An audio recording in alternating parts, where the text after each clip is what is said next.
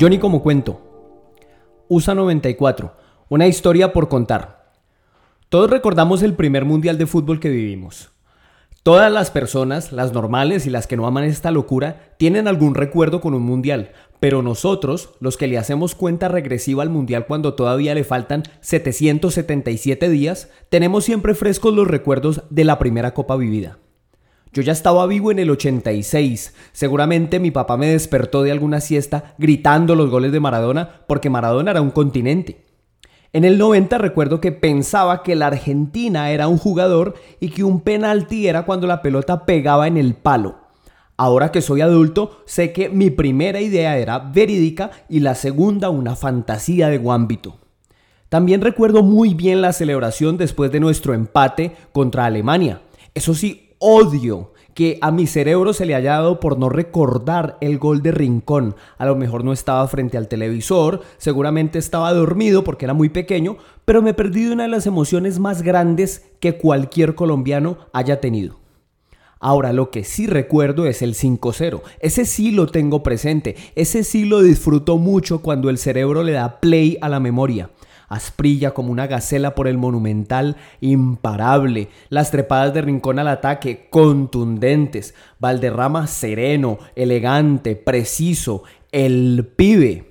La selección era buena, muy buena, pero esa tarde de septiembre Núñez nos clavó en las pupilas del mundo, puso a pelea a hacer vaticinios sobre nosotros, hizo que las tías más apáticas se compraran la camiseta, revolucionó todo y nos montó en una buceta que nunca habíamos cogido.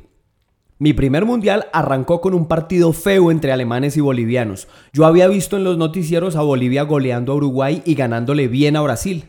Para mí la lógica dictaba un partido parejo entre el campeón del mundo y una selección muy fuerte. No sabía qué era la altura, no tenía ni idea de qué significaba ascender al Hernando Siles, pero sí sabía cómo jugaban el Diablo Echeverry, el Chocolatín Castillo.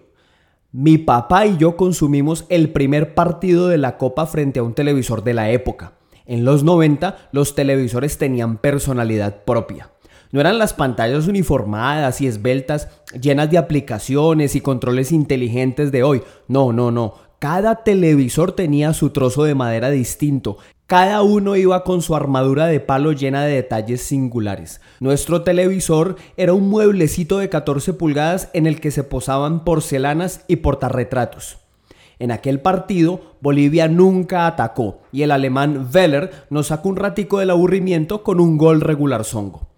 La Copa del Mundo arrancó insípida. Colombia estaba lista para debutar. Estábamos en el grupo más fácil de todos.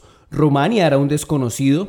Suiza no tenía pinta de amenazar. Y Estados Unidos era una murga de colegiales entusiastas que habían fracasado en todos los deportes que allá valen la pena y habían terminado jugando fútbol. Nosotros llegábamos después de haberle hecho cinco goles a una Argentina bicampeona de América. Habíamos hecho una gira por todo el mundo y a todas las selecciones les ganábamos. Llegábamos en una posición en la que nunca estaremos acostumbrados. Pocas cosas son tan incompatibles con el colombiano como el favoritismo o la ilusión de vivir en paz. El día en que debutábamos, Estados Unidos y Suiza empataron por la mañana. Recuerdo que ese partido lo jugaron en Detroit porque en el barrio todos leíamos asombrados en la figurita del álbum que el estadio de esa ciudad tenía techo corredizo alucinábamos, mis amigos y yo nos sentíamos en los tiempos de los supersónicos cuando veíamos eso. Mi papá llegó del trabajo a las 2.30. Él siempre llegaba con una bolsa de la panadería y tolpan. En ella siempre encontraba para mí alguna hojaldra o mojicón. Esta vez no había bolsa y a ninguno de los dos nos importó. Le dije, pa, Estados Unidos y Suiza empataron, ganando quedamos punteros. Mi papá sonrió y la tarde se metió en la casa con todo y tensión. Mis primos y yo nos pintamos la bandera de Colombia en la cara. La pintura se nos corría porque sudábamos expectativa, pero estábamos confiados. George Hagi fue el primer verdugo que conocí en mi vida futbolera. Yo era hincha del Junior, me gustaba el América, era hincha del Tolima, me gustaba Boca, me gustaban muchos equipos y ellos habían ganado, perdido y hasta descendido pero ningún hombre me había hecho sentir tanto dolor como Hagi esa tarde. El tipo pateaba desde todas partes y nos hacía goles. Todo lo que agarraba lo volvía peligro. Para rematar, ellos tenían adelante a un tipo de apellido Radio Show, un apellido rarísimo. Radio Show era una ardilla con cafeína que dos veces clavó a Córdoba y a los defensas. Los rumanos imparables y nosotros nos perdíamos en un mar de apellidos raros, casi todos terminados en escu.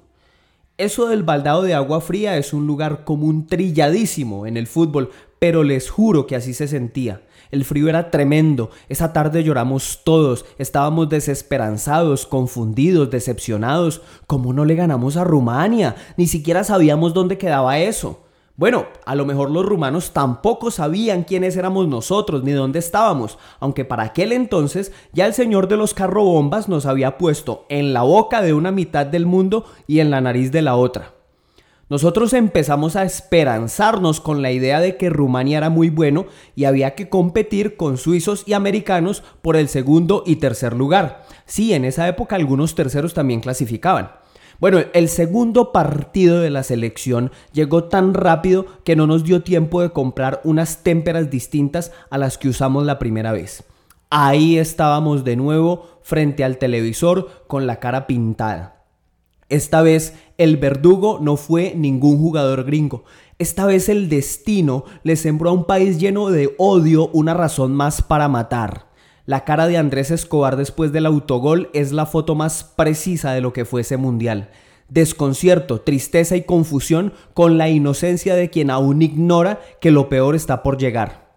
En ese autogol se debió acabar el fútbol colombiano para siempre. El equipo se debió haber quedado en California vendiendo dulces, trabajando en construcción. No debieron haber vuelto a un país incendiado que no entiende las fronteras entre el juego y la vida. Ese mundial fue un curso intensivo de colombianidad. Empezamos siendo esperanza y terminamos siendo muerte, como el ciclo de la vida mismo, pero violento, trágico, borracho. USA 94 dejó muchas historias por contar. Roberto Baggio, hizo un comercial con su penal errado. Pelé tiene una foto celebrando en la tribuna el desenlace que produjo ese mismo penal. Maradona contó que le cortaron las piernas. Bebeto nos enseñó la celebración perfecta para la llegada de un bebé. Los búlgaros cuentan que le ganaron a la Alemania campeona del mundo. Los españoles hablan del codazo a Luis Enrique y de otro codazo, Leonardo, un jugador brasileño, casi mata a Tap Ramos de Estados Unidos. Todos cuentan historias de ese mundial. Nosotros hablamos poco de eso. Nos duele mucho. Tenemos bastante por contar, pero lo hacemos pasito, con poco ruido. Somos conscientes de la imagen violenta que le escupimos al mundo. Tal vez las caras pintadas de unos niños en el sur de Ibagué sean muy miserables al lado del doping de Maradona, de la victoria de Brasil o del asesinato de Andrés Escobar, pero fue la inducción al uso de razón que Colombia decidió hacerle a una generación entera, utilizar un mundial de fútbol para hacer resumen perfecto de su propia desgracia.